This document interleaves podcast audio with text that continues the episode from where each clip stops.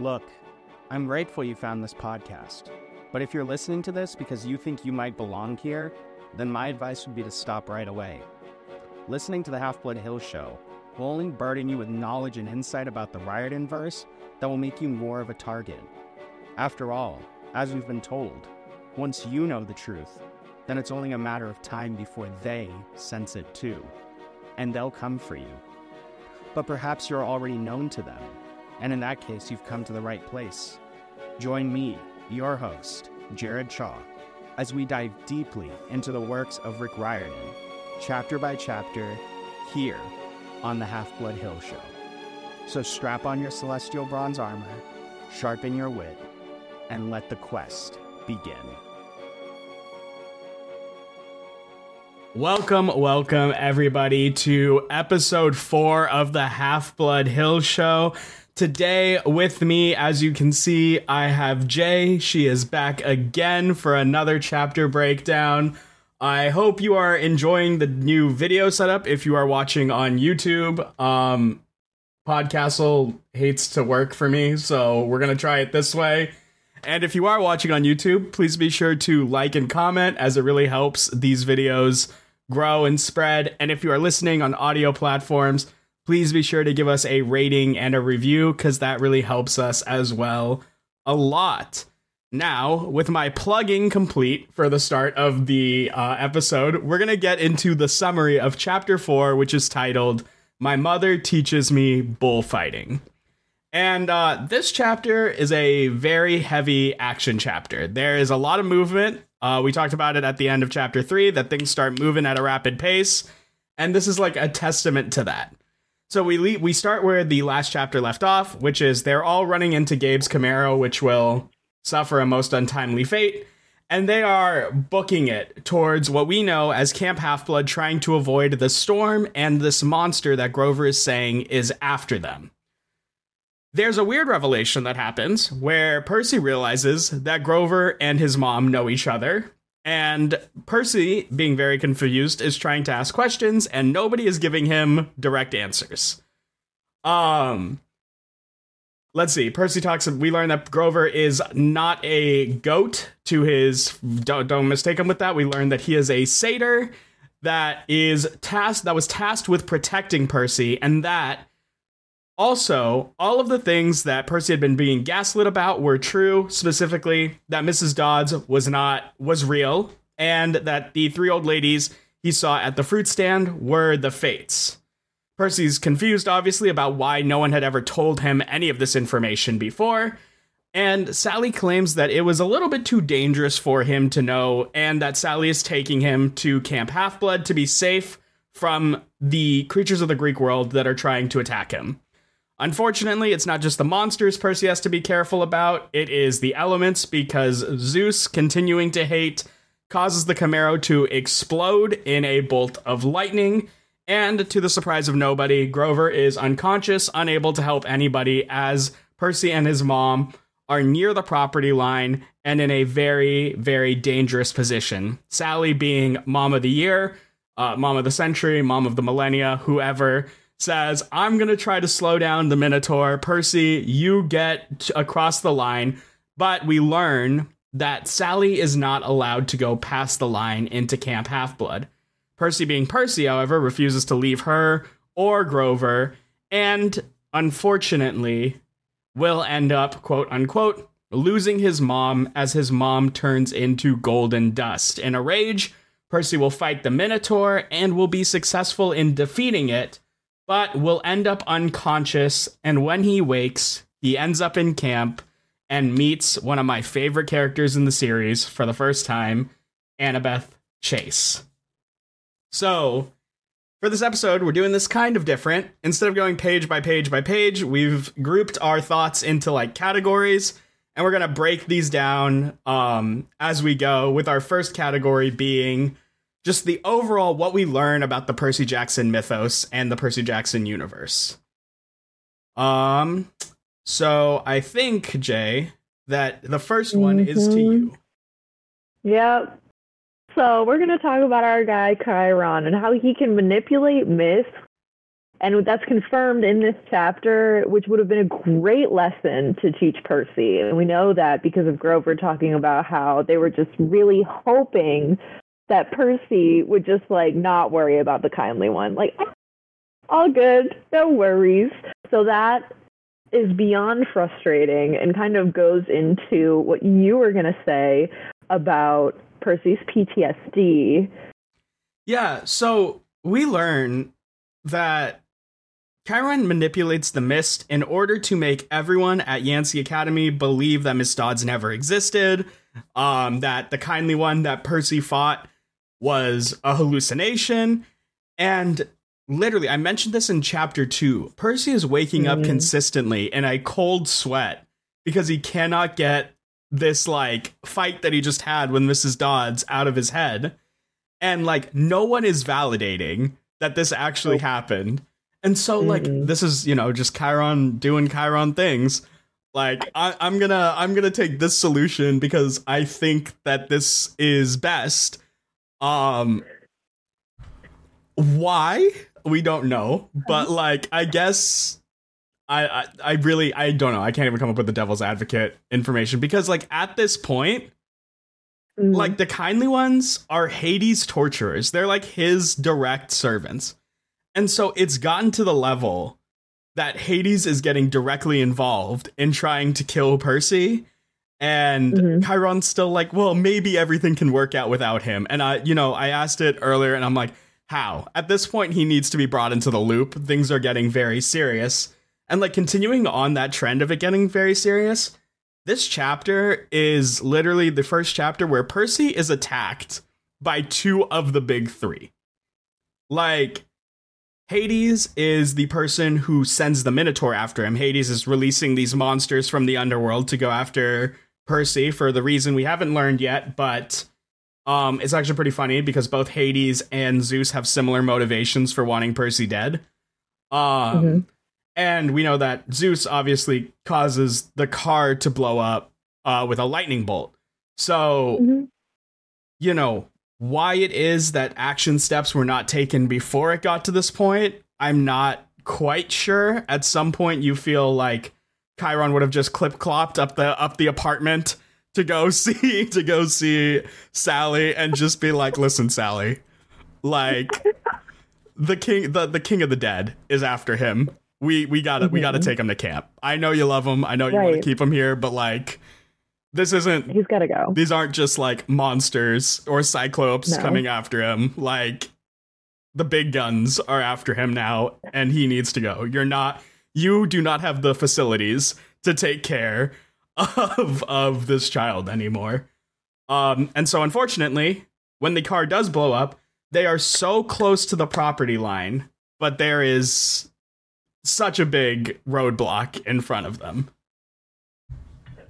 So before we get into that, let's talk about the property line for just a 2nd mm-hmm. What, first of all, like the um, the lack of specifics around this property line and who's in the know and who's not in the know is another very big question mark for me because we do know because um, Percy's mom yells to Percy, You have to run.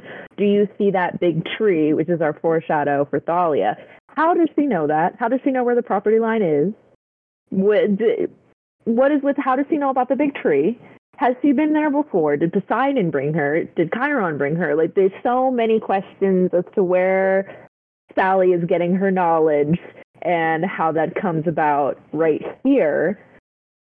And how has she not met Grover at this point? That just continually is a big question for me. They know about each other, but they've never met. And then she can't cross, but she knows where it is. And all because we know that this is not like a visible line, right? Yeah, it's just once you go over the hills, what looks like it's strawberry fields in the distance actually becomes mm-hmm. Camp Half Blood. So, like, if mm-hmm. it was, I think if a mortal tried to cross it, it would either just like let them through and into the strawberry fields, or it would just like block them from being able to actually access the camp like you know how like Hogwarts is supposed to have like some kind of charm on it, like so that like Yeah. the muggles don't see it? I think it's a similar Yeah. concept for this property line. So arguably, maybe I'm wrong. Arguably, she could look at that property line and see the beginning of a strawberry field. Well, I don't know because uh Sally is clear sighted. So meaning that like the mist doesn't affect her. Or like she's able to identify the Minotaur, right? Like to her it's not Yeah. just some giant bull running after them like the mist might make you believe. Mhm. Like she can see the Minotaur for what it is. So hmm you know, it comes it comes in much later in the series where we meet a character named Rachel who is also clear sighted. Um hmm and what's weird is that Rachel can enter the property line. So, what I think has to happen for a clear sighted mortal to be able to enter the property line is they have to be given explicit permission from Chiron. Like, you can see it, so you know it exists, but you can't Mhm. go through it. So, like, I think in Last Olympian, now that I'm like really festering on it, I think Rachel says that she has some business to do in Camp Half Blood. Like there's something she needs to do. And Chiron Okay. gives her permission to be able to fly across the property line on Perseus Pegasus that she steals. Um but That's if it awesome. is the Yeah. case that it needs to be permission granted from Chiron, this is just another another another horrible horrible thing for That's what I was just gonna say. yeah. Like so many conversations could have been had preemptively, especially knowing that these three characters, Sally Grover and Chiron, like kind of know each other Mhm. and ha- have somehow been in the same vicinity. Especially like Chiron has the least excuse because he was also Percy's teacher. Like one phone call home and then like, okay. A little bit of trauma is going on here. And don't get me wrong, I like my heroes with a little bit of trauma. But this is getting to a dangerous point, so I need you to know where this place is. Mhm. Like, you know, and just just a little bit would have gone a long way for me. So actually, I'm writing a video right now for my channel. Uh, it's like a Yeah. why, it's uh the title is like why I love Sally Jackson, and so in it, Okay. I I theorize that like it's not that Sally doesn't know like you know the property line or it's like specifics. Like I think that in that summer that she spends with Poseidon, I think that Poseidon is actually very clear with Sally in terms of like, okay, uh, you, Percy is not supposed to exist. Like this was an error. She he does say even to Percy's face later that he was a mistake. He wasn't supposed to happen. Um, which is rough, but it is it is in there. Um, and so like I think that when he realizes what's going to happen, I think he is very clear with Sally in being like, this is where the property line is, this is Camp Half Blood, you need to send Percy here as soon as possible. And I think like in my understanding of like what Poseidon wanted, I think he would have wanted Percy there earlier than even Annabeth gets there. Like I think he wants Percy Okay. to be there like from his childhood all the way until he is 16 training under Chiron directly. That's what I think he wants. And I actually think that it is Sally's love for Percy that kind of derails this plan. Like that she cannot like detach herself from her kid and that she wants to keep Percy close to him or close to her and that is why she will go through the troubles of like marrying Gabe, hiding him with the scent, keeping in contact keeping in like rough contact with like satyr protectors. But I do think that like I think had Percy gone across the line, Mhm. he would have remained unclaimed for a very long time. But I think that Chiron would have known eventually that Percy was Poseidon's kid and then started training him until Percy will eventually be claimed in the manner that he is when it is time to finally help his father and he's more prepared for it. But that's kind of like just a theory I have where it's like I feel like there is a lot more that happens in those couple months that he and Sally are together on Montauk than even Sally lets on. That's kind of just something that I I mean, it has to happen. How else would she know? Like she had to have been given direct direct information by her her um immortal her immortal partner. Yeah, I see what you're saying. And how far have you gotten in the show? Um, I've got so I'm assuming you're talking about like the scene at the cafe where they're talking to each other. Yeah, I've I've seen it. If that happens, like if if we think that that is actually happening behind the scenes and there's more communication there going on, th- then then maybe. But like, I genuinely think that Poseidon was a very like very hands off. Um, just from the just from the jump, and actually, this I'm I also wonder how much of Poseidon not being involved in Percy's life actually comes as a result of what he knows about Thalia and Luke, in which Hermes and Zeus tried to be more involved in those two's lives and how that worked out for them. Like, I think that maybe he's even seeing it as cautionary, where Beryl Grace, Thalia's mom, goes insane because she learns that Zeus, like, that she is the mother of two kids from the king of the gods and that like she should be entitled to everything in the world and like she she cannot stay grounded. And then May who will just absolutely lose her mind due to the fact that hermes acknowledges the fact that she has like minor prophetic abilities and she wants to go and become the oracle when it's not her place to become the next oracle. And that drives her insane and she sees all the future stuff that's going to happen to luke and so I think there was a lot of stuff, times where like Poseidon may have wanted to be there, but like saw these two cautionary cases and said, I can't. Like I, I just cannot interfere at all. Did you buy the twist that the show did on the specific moment of why Poseidon is so hands off? Because he in the show, it makes it seem as though he agrees with Sally's perspective of like not wanting Percy to grow up in the mentality of the gods. Mm-hmm. And that's why they're keeping him away. Like I, I feel like that is not quite. Well, I mean, I think that Percy even tells Poseidon at some point that he like when he rejects immortality part of it is that yeah. he doesn't want to end up a part of this like mess of a family um right. and i think that you know poseidon respects it i don't necessarily I, I mean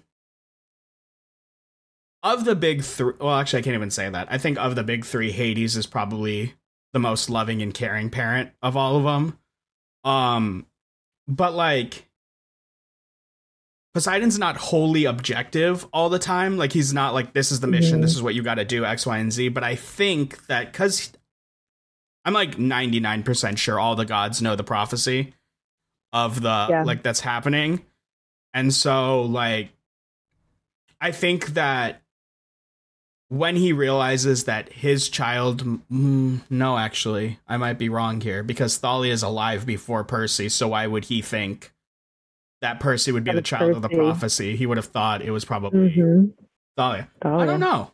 I actually, in that case, I actually don't know. I would imagine that, like, he would mm-hmm. know that he would know at least in bare minimum that it's like because he is my kid, he is going to attract more monsters and more danger than mm-hmm. the the majority of gods.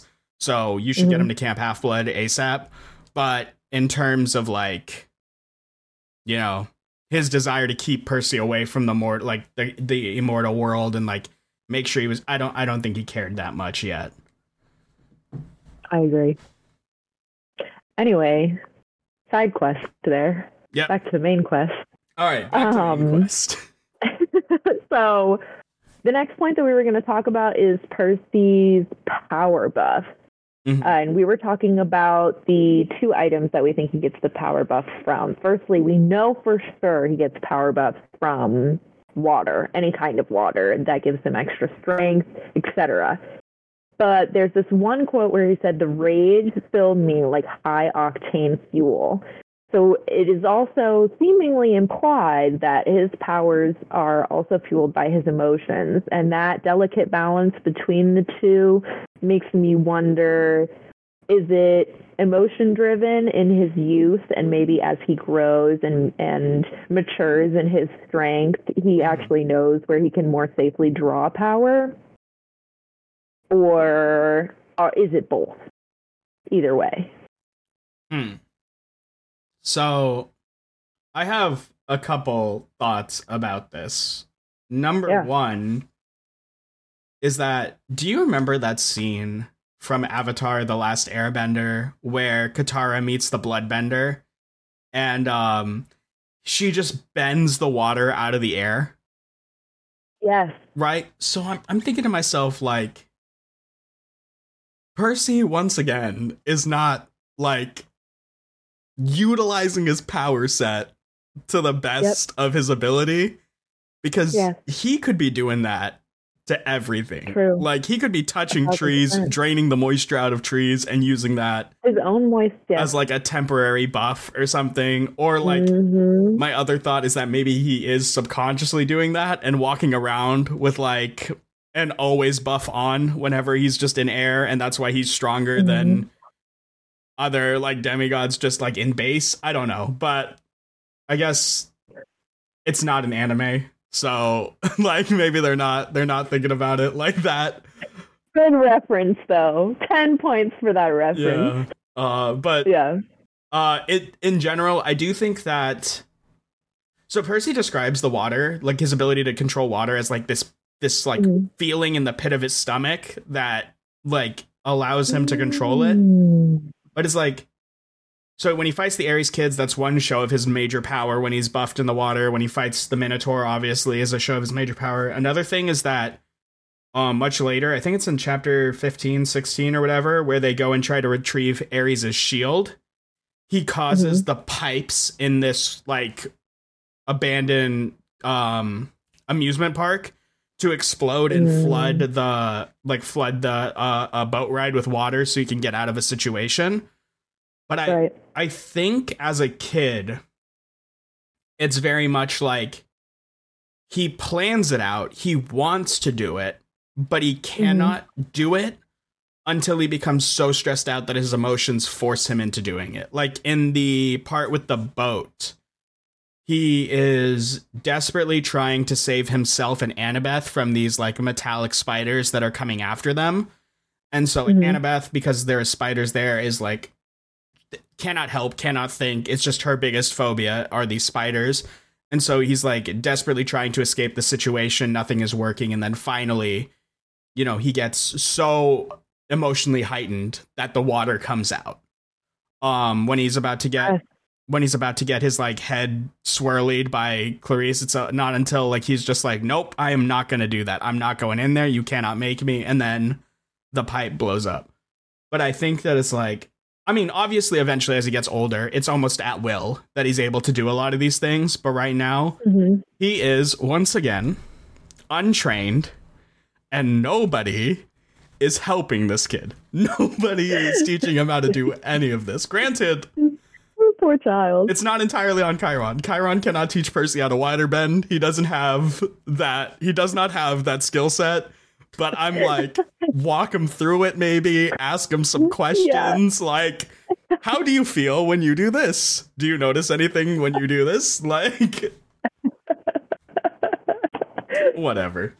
We'll talk about how a little guidance goes a long way but right now we're gonna we're gonna pivot into some character work go ahead take it away All right, so for character work, the first thing that we get to see is this like for for a chapter that's very stressful for most of the time. It is kind of cute to see the um like the fact that they're just kids. You know, like really Yeah. emphasizing like Percy and Grover's like conversation in the back seat. They're just children and like mm-hmm. God, that's such a child childlike conversation. Wait, you know my mom? How do you know my mom? You have goat legs. What's going on with the goat legs? Like um like i promise i'm your friend percy i Oh, God. promise that one killed me where he was just like, "Yeah, I know I was lying to you about all the Greek myths, but I wasn't lying to you about being your friend." And like I was like, "Oh, Like I love he's so concerned about it. It's like it's actually he so he doesn't cares? want yeah, he, He doesn't so want much. Percy to think that Yeah. he grow like he was playing him. One yeah honestly, Grover can't play anyone ever. Like his lying, Oh. his poker face is horrific. But just in, in general, it was just a really cute um conversation. But in turn, like their friendship is really beautiful, but his protector abilities are trash. Like Fail. they are not good. And Critical fail. I know I know that Riordan does this because like the goal is to show just how incompetent of a protector Grover is and then watch him grow into a very competent satyr and searcher. But my god, can we give him some like less challenging assignments? Maybe have him escort a child of Hermes, or maybe have him escort uh, a a child of uh Demeter or Af- Anybody. some- someone that is not going to attract the biggest baddest monsters to their kid. Like, please I give him a break. I feel like we have learned, and this is this is just doubling down on the ultimate failure of training. Like Percy got no training, Grover has no training. Like it is solely trial by fire, excessive trauma. That's that's the recipe for a I good think hero. Grover has more of an excuse. Okay, because Chiron's job is official. Like his official job is trainer of demigods. That is why he is allowed to live Fair. forever. Like that is what he asks for as a wish, is to be a trainer of demigods for as long as the world needs them. In fairness to Grover, Grover's trainers are the Council of Cloven Elders, all of whom hate him Mhm. because he's young Right. and has like aspirations of greatness and they're all old and crotchety and failures. Um and the other person is Dionysus, who to his own admission does not want to be there. Like is Mhm. is punished by being at Camp Half Blood. So it's like I get that he sucks, but like Mm-hmm. can we please stop putting Grover to start at level 10? Maybe maybe level 1 maybe level five. Something that he can achievably do. Because Right. like I'm sure if he just had to escort um Annabeth and Luke to camp, he would have been much Mhm. more successful than Right. if he had to gather it, whose idea was it to look at the young unproven satyr and say, "Boy, do we have a job for you." So there's this child there's this child of Zeus, you know, the one that's forbidden. Um we were thinking You wanna, got it. You want to walk her all the way up here from San Francisco to New York? Like you want to you want to do that trip?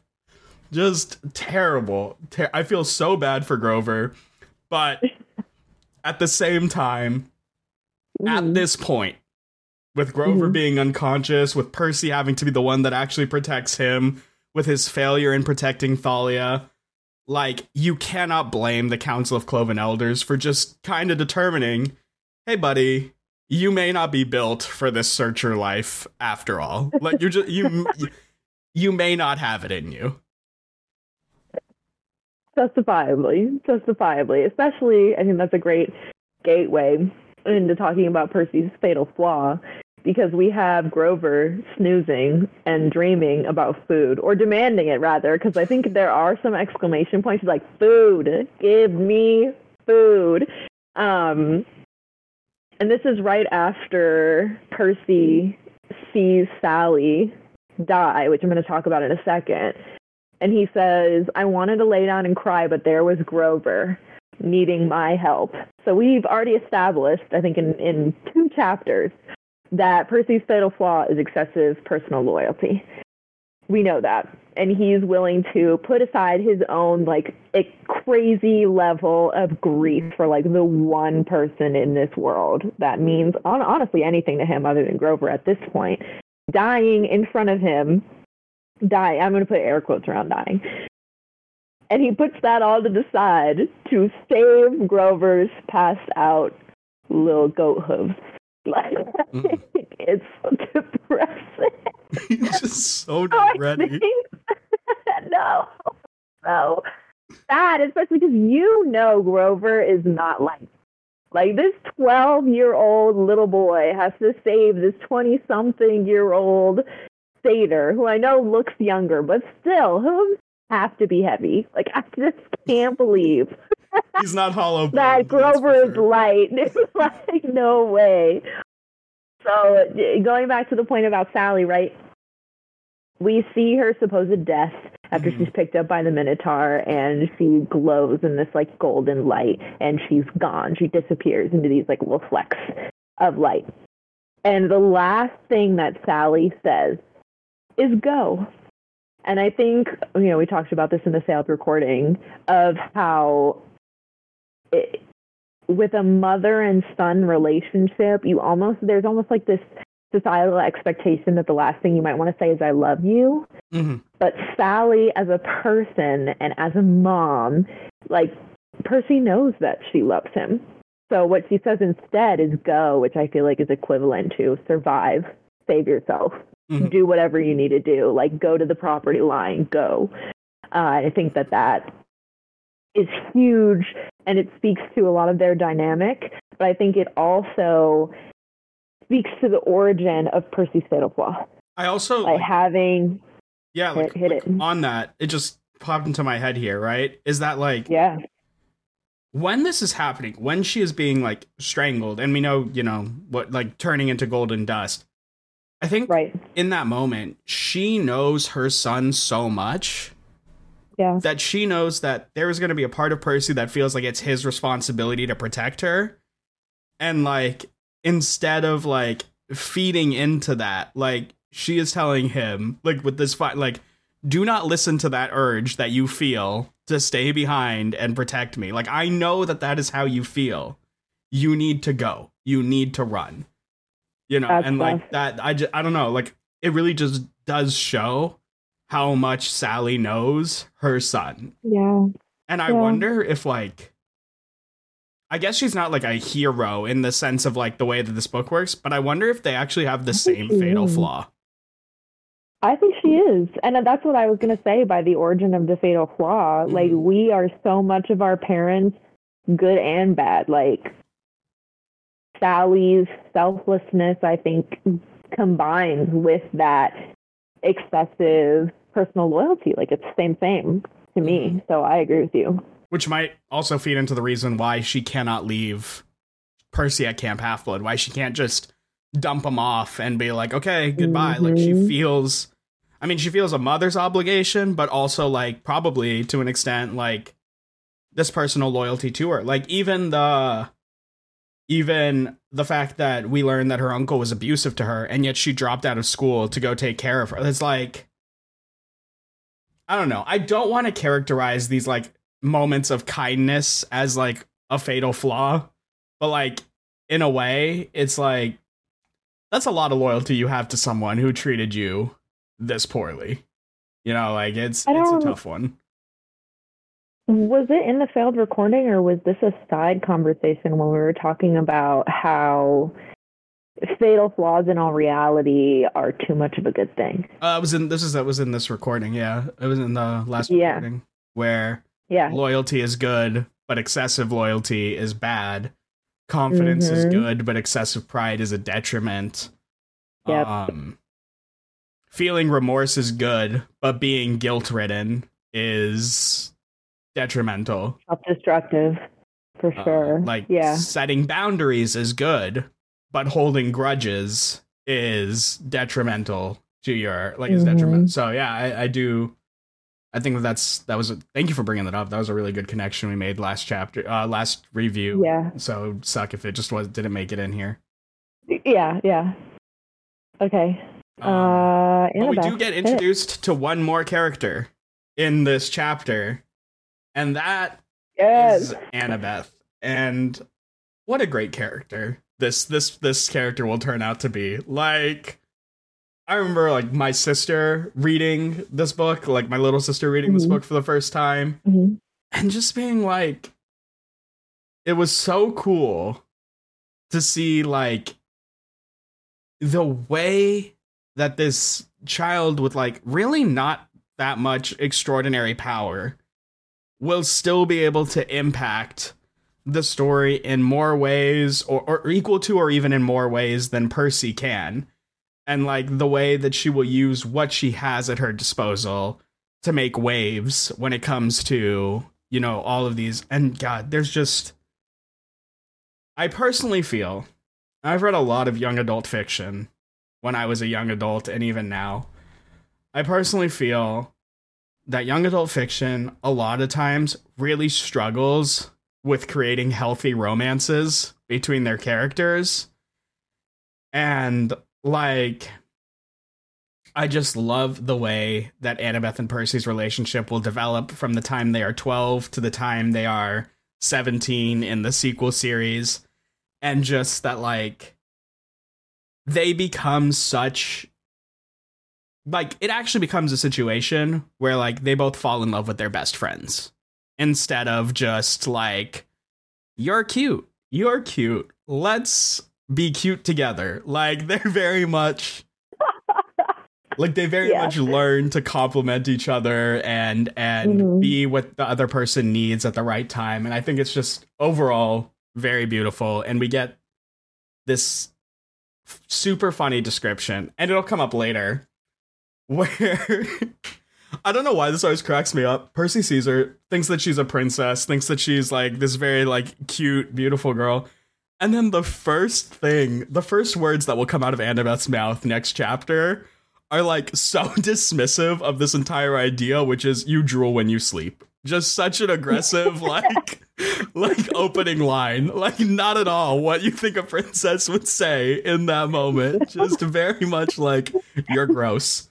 And then you're gross, and and that's like that's a little creepy. You know, for that to be said to me by somebody I've never met before, you drool yeah. in your sleep and be like, "How do you? What do you?" And yeah, like of course Annabeth would struggle with social skills. She has been right. at camp since she was seven, and like right has suffered ungodly traumas that do not get addressed at all. Like oh. she saw who she who she came to see as like her older sister die in front of her to save her life. And that's just yes. like I know there's no mental health counselors at Camp nope. Half Blood. So like of course, she'd be. if they did, they'd be weirdo. horrible. Like, yeah. she would be a stunted little weirdo who just, who just like has a very unhealthy attraction to this 17 year old boy who will emotionally manipulate her multiple times. Like, mm-hmm, yeah, mm-hmm. Her, her social skills would be atrocious. But right, yeah. The thing that sticks out to me, yeah, aside from Annabeth, is that Chiron is there, like mm-hmm watching over Percy and like Annabeth and all these people that have come to like being like, oh my god, he killed the Minotaur. And I'm like, Chiron, I swear to God, if I learn that while Percy was fighting for his life against the Minotaur, yeah. you were right. playing Pinochle with Dionysus.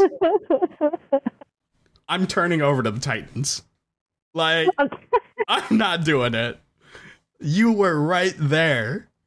Yeah. Nothing. And I brought it up in the failed recording last time, but mm-hmm. What you would think, even with the even right. with the with the line, I get it, right? You have the property line, right. you feel safe, right? But you would think that after Thalia dies the way she dies, mm-hmm. there would be a chore, something like assigned to one of the campers at Camp Half Blood, which is watch the property line for incoming mm-hmm. demigods that might be getting attacked mm-hmm. by monsters. Mm-hmm. Like you would like so that we can assemble our our campers to go bring that kid in. No, apparently not. They didn't learn from losing one of the big three children, and they're about to lose the second one. Like that they, this camp refuses to learn. That's what I'm understanding. Well, I'm gonna I'm gonna bring up the same point that I did in the failed recording, and you know, there's always the you got to make it a story somehow. Mm-hmm. But I'm wondering with these habits that I see and the lack of honestly, Chiron is like the peak principal of any public school. Like, let's just say that real quick. Um, his not doing anything is almost an art form. But also, I wonder, like, the, like I feel like they want their heroes to come in with a dash of trauma. Like they, they got to be spicy with that failure or just you know going against the test before they come on in because they have to have some pain in order to reach like a genuine success. You know what i mean? Like the scales have to be in both sides. So i feel like that hands off perspective is really because they're like well i don't want to break you down so you're going to face the Minotaur right outside of camp, and then if you win, because it's nothing to me if you lose, but if you, because he, you know, whatever prophecy, whether he's confirmed that himself or not, I'm going to let you handle that, and then when you come in, because you've done that, then it's going to be so much easier to not train you as I delegate to the other people inside. All your other teachers who are 17 or now less. I just imagine Chiron at the at the property line, invisible to Percy, Mhm. with like a bag of Uh-huh. Just being like, Honestly, and then little, just being like, little he's- clipboard. He's just there like, I wonder why he's not pulling out his sword. Oh wait, I have his sword. He doesn't have. He doesn't even have his sword with him. Just like, you know what? I'm using his sword to decide who I'm going to delegate these tasks to it's like, in odd. order to train the kid. I see it. Kid has no celestial bronze on him at all. Let's see how he does. Nope. He'll be fine. He'll be fine. Just like I didn't help Sally, and I also didn't help Grover. You I know, took why down- why change a good thing? he took down Mrs. Dodds. He's about it. He's good. Like, Fine. yes. just Okay. All right, so our last topic, our last like section for us is connections to the original myths and also like a little bit of the ways they were changed. So, obviously, the Minotaur is from Greek mythology. He is in the he's actually connected I believe to the myth of the labyrinth. And Okay, needing to yeah. get to the center of the labyrinth to kill the Minotaur is the only way to escape off this prison that the king is forcing all of these people to go to because the king has a son and then the son gets cursed into being the minotaur and then like out of rage he just keeps sacrificing people to the minotaur um i'll talk more about the myth in general but um Riordan does this great thing where he takes something that is like innately very interesting which is greco-roman mythology and then part of the appeal of the Percy Jackson series is the way that he will adapt those myths into modern day.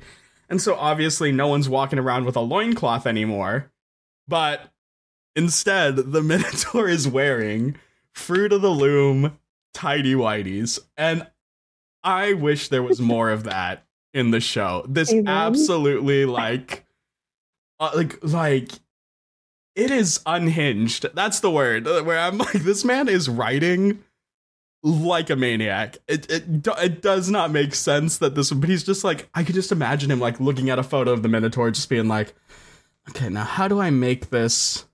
How do I make this more modern? And then he's just like he he go he's changing the next day. He's looking in his underwear drawer and he's like, I got it. I'm gonna is make it. him wear tidy whities. like I just love it. I, he'll do it it. so many times, and I think Mhm. like nine out of ten times they hit. Like there's a few where I'm like, eh, but like most of the time the way Maybe you modernize a myth is just yeah. fantastic. Uh, but I saw that you noted something weird when it comes to like these Greek mythological monsters. And maybe I'm wrong. I do not have a degree in Greco-Roman mythology. I don't I don't know. But it's it's giving Voldemort when Mhm. Sally, of all people, Sally says, Don't say the Minotaur's name. Names have power. And mind you, that is not inherently saying that the Minotaur would then like know where you're at and come at you directly. Like it could be like a power boost carrying its own name.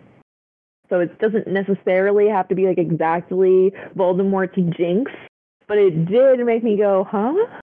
I don't know if you know anything about that, but I was a little skeptical of that moment. Yeah. Also, like, I don't know why, but I'm 90% sure by the time we hit Blood of Olympus, or uh, not Blood of Olympus, um, but the Heroes of Olympus series, that this concept is dropped. Like, I don't, I don't think it continues on with like the names have power thing, but I always Mhm. did find it odd, and I think I talked to you about it earlier, where it's like uh names and like monsters. It always reminds me of like horror movies where like in um is it the Conjuring? Conjuring 2 or whatever? It's one of the Conjurings where they're trying to look through the um through the book of like demons to try to find out what it's Conjuring 2 because they're looking for Valak's name. And they're Mhm. like, "Oh, we need the name, we need the name." And then when he ban when um God, what's her name? Um Lorraine Warren, Lorraine Warren's character tries to banish Yeah. um Valak out of the out of the house. She has to say his name and like knowing the name gives him pa- gives her power over the demon. So it's actually a Mhm. weird little inverse here when it comes to like Greek mythology where it's like you don't actually want to know its name because that will boost its power. Which like also leads to the question of these things are were ostensibly being taught by Chiron. So like how Mhm. was he saying these names whenever like whenever he was teaching about them in the Greek myth or does it not affect him because he's not a Greek hero? Mm, Or you I'm know what it was? sure. You know what it was? It was probably what? it was probably every time Percy was about to say one of the names or ask a question, Grover does that horrific goat sound in the middle of class. And just derailed the whole conversation. Oh, it's the minute back. Meanwhile, like Nancy that. over there, like half asleep, just trying to mindlessly take notes. We go, what the heck? What was that? No wonder why she was picking on Grover. He made it easy. yeah, at this point, I'd also be picking on him. Stop goat making ble- bleating noises in class. I don't have time for in this. In class. Dude, I can't. Your comment in the failed recording about him making those noises in the middle of like a test or oh whatever. Oh like God. imagine, imagine that. How like I would genuinely not be able to keep myself together if someone was buying in class, and And and, seriously, like compulsively. And it's like, at least Chiron knows. What is he doing in English class? Like, at least Chiron's aware of who Great Grover is. Like, they ask him to write Maybe something he has about. an IEP. maybe as an IEP. That's the only thing. he takes that outside Just, in the uh, other classes. oh no. Chiron is the pull-out support teacher that has to come in. You're gonna go to small group now. We'll see you in thirty minutes. okay, okay, okay.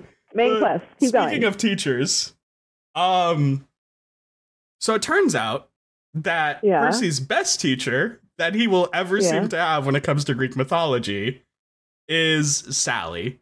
Because Sally seems to have studied how to combat these monsters. I just imagine her like in her living room or like in the living room, like you know how uh, sports teams will watch tape on the enemies. Like she's watching tape of the Minotaur and watching tape of like just taking down notes to be like, all right, if my son comes Mhm. across it, how could I do? it? At this point, Sally should just write an encyclopedia and give it to Percy because that's the most help that he's ever gonna get. Because A little guidebook would have gone a long way. because he, she knows a lot about the Minotaur. Actually, like in all seriousness, like a surprising amount. She knows that his his sight is bad. She knows that his hearing is terrible. She knows that he goes by smell. She knows that he can't make tight turns. And it's actually amazing what Percy will do with this information the second he is told about how to combat the Minotaur. Um, Mhm. you know, like he starts banking tight turns, he starts hiding behind trees. He's like like for a second, I mean, there's like 10, 10 or 15 seconds that you're reading, and you're like, Percy might got this. Like, Percy might actually have this now with this bit of information. And, like, yeah, he wins, but, like, he wins in a different way. But still, like, it was so useful. Just the smallest tip helped Percy out tremendously. But the thing that stuck out to me, and I'm sure it stuck out to you, was the mention that, like, he goes by smell. And, like, I have to assume that, like, all monsters to an extent of their five senses, Mhm. their smell is the strongest. Like scent seems to be something that's harped on consistently. And like Yeah. It is the first hint, I believe. Not the first hint, but it is another hint before it is directly stated later as to why Sally was staying with Gabe all of these years. And that is that this smell that he has is, I think it's described as like he smelled so much like mortal that like no monster was able to see through it. And um Does that come later? I think it comes in the next chapter where Chiron is trying to comfort Percy, where he's just like, You're probably wondering why your mother spent all this time with Gabe. And I'm like, Yeah, Chiron, he Mm. was wondering that. Probably for many years of his life. You could have you could have helped him out with that. You know, like it's giving having to go back to number four Privet Drive every summer. Like, if you could just explain to the boy why he has to do this. Why? Like, it would just Great parallel. it would just help so much. It's giving Master Gatekeeper. Yeah, That's what it's giving. cannot help at all. For Privet Drive. That's so funny. But it does going. it does show like it genuinely does Mhm. show that like Percy is actually very teachable. He's very coachable as like a person.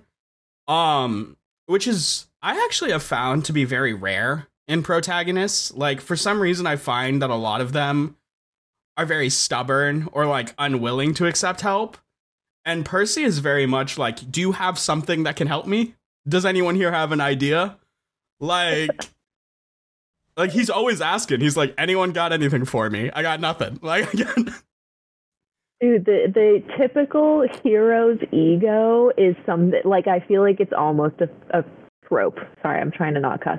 Um, it's a huge trope that we find in so many. I think less so YA than adult mm-hmm. fiction, fantasy, sci-fi. Even is that the hero is always struggling with their own ego, but because of Percy's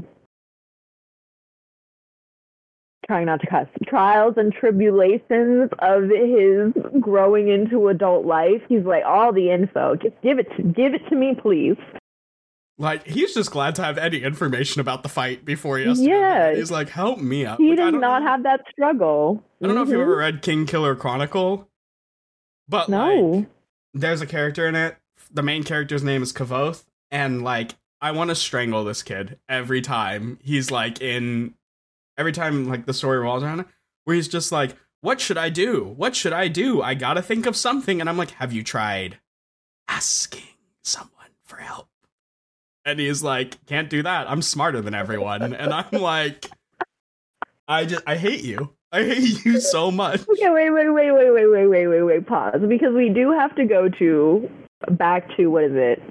Chapter two, I think, hmm when Percy has this like final revelation when he's like, I'm gonna do so good on my Latin test and I'm gonna study and you know what? I should go ask Mr. Brunner for Oh help. my I'm just gonna have this epiphany before my final exam. And then we have that like short conversation about um how especially Riordan, you, me, Mhm. um I, like they never they never do. They never come and ask like for you help. know that this man has had student hours every day, like every week for the entire Every school day. year, and Mhm. just Oh, not yeah. once did Percy ever show up. Literally the purpose. Although Of all apparently he passes because it does say like when Grover, uh, when Chiron and Percy are talking with each other about like random mythology stuff. He's just like, "Oh, Percy, I would hope that you would know this answer because you did pass my test." I'm like, "Shut up, Chiron. This kid has gone through some massive like trauma right now. He thinks his mom is dead. Forgive him if he doesn't remember what the answer was to question 17 on your on your Not you did. You did pass my exam. Not just you passed. You did indeed. You did the one exam. Oh, that would. to, to the surprise of everyone, you passed. Yeah, right. It gives that vibe. But the last Okay, thing, the last bit that I have Yes. here is um Yeah. I told, I told I said I was going to talk about it earlier, but um it is the myth of the Minotaur and more interestingly, who is responsible for the death of the Minotaur. So, Okay. in most mythology, you follow some sort of demigod or some like legacy in which like they were relatively related to a former demigod. Uh, that demigod lived, Mhm. had kids, whatever. But um, most of the time, it is Zeus, where he transforms into a bird, um, and then gets a woman pregnant against her will, and then that kid has a horrible life. That's typically the way of the Greek myth. Like there was Hercules and Jason and all of this stuff. But the story of the Minotaur is interesting because it follows the hero Theseus, and Theseus is, in most renditions of the myth, a child of Poseidon. And so the Minotaur is the monster that the child of Poseidon kills. And so he does that with his bare hands. He doesn't have a weapon, he does it with his bare hands. Mhm. And um there's a weird thing that happens where I think that Jason, Hercules, and Theseus all live around the same time according to the myth. They're all around the same age. hmm And Theseus and Hercules will actually wrestle multiple times and come to Mhm. draws. And so it also kind of parallels the fact that like Percy will also be continuously compared to Hercules um Mhm. through Theseus and like Theseus like his half brother from thousands of years ago, he also upon the revelation of learning about the fact that the Greek myth world exists, the Mhm. first monster he then encounters with that knowledge is the Minotaur, and like Theseus, he kills the Minotaur with his bare hands. And I thought that that was a very, you know, cool parallel to to just everything that happens in this in that fight. Oh yeah, yeah, full circle. Yep. Look at me making Yes. connections to the myth.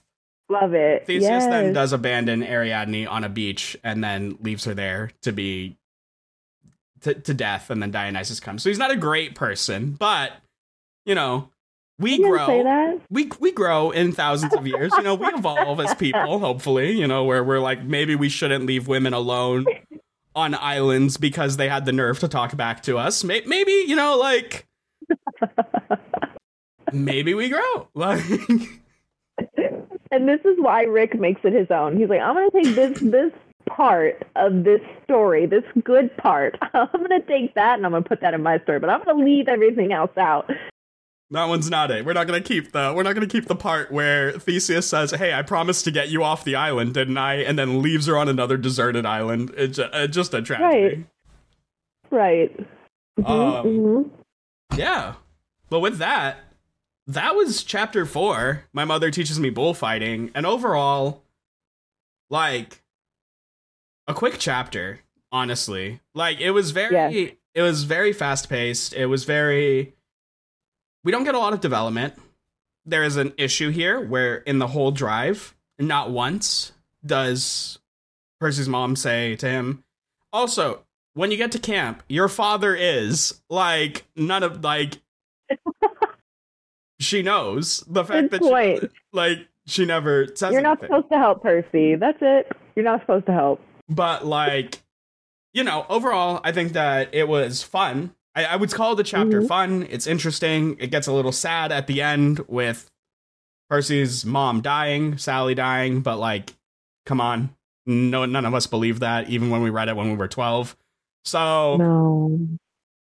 I I guess I appreciate it, you know, because they didn't like Marvel MCU fake death us. You know, like we I don't think we were ever Mhm. supposed to believe that Sally was actually dead.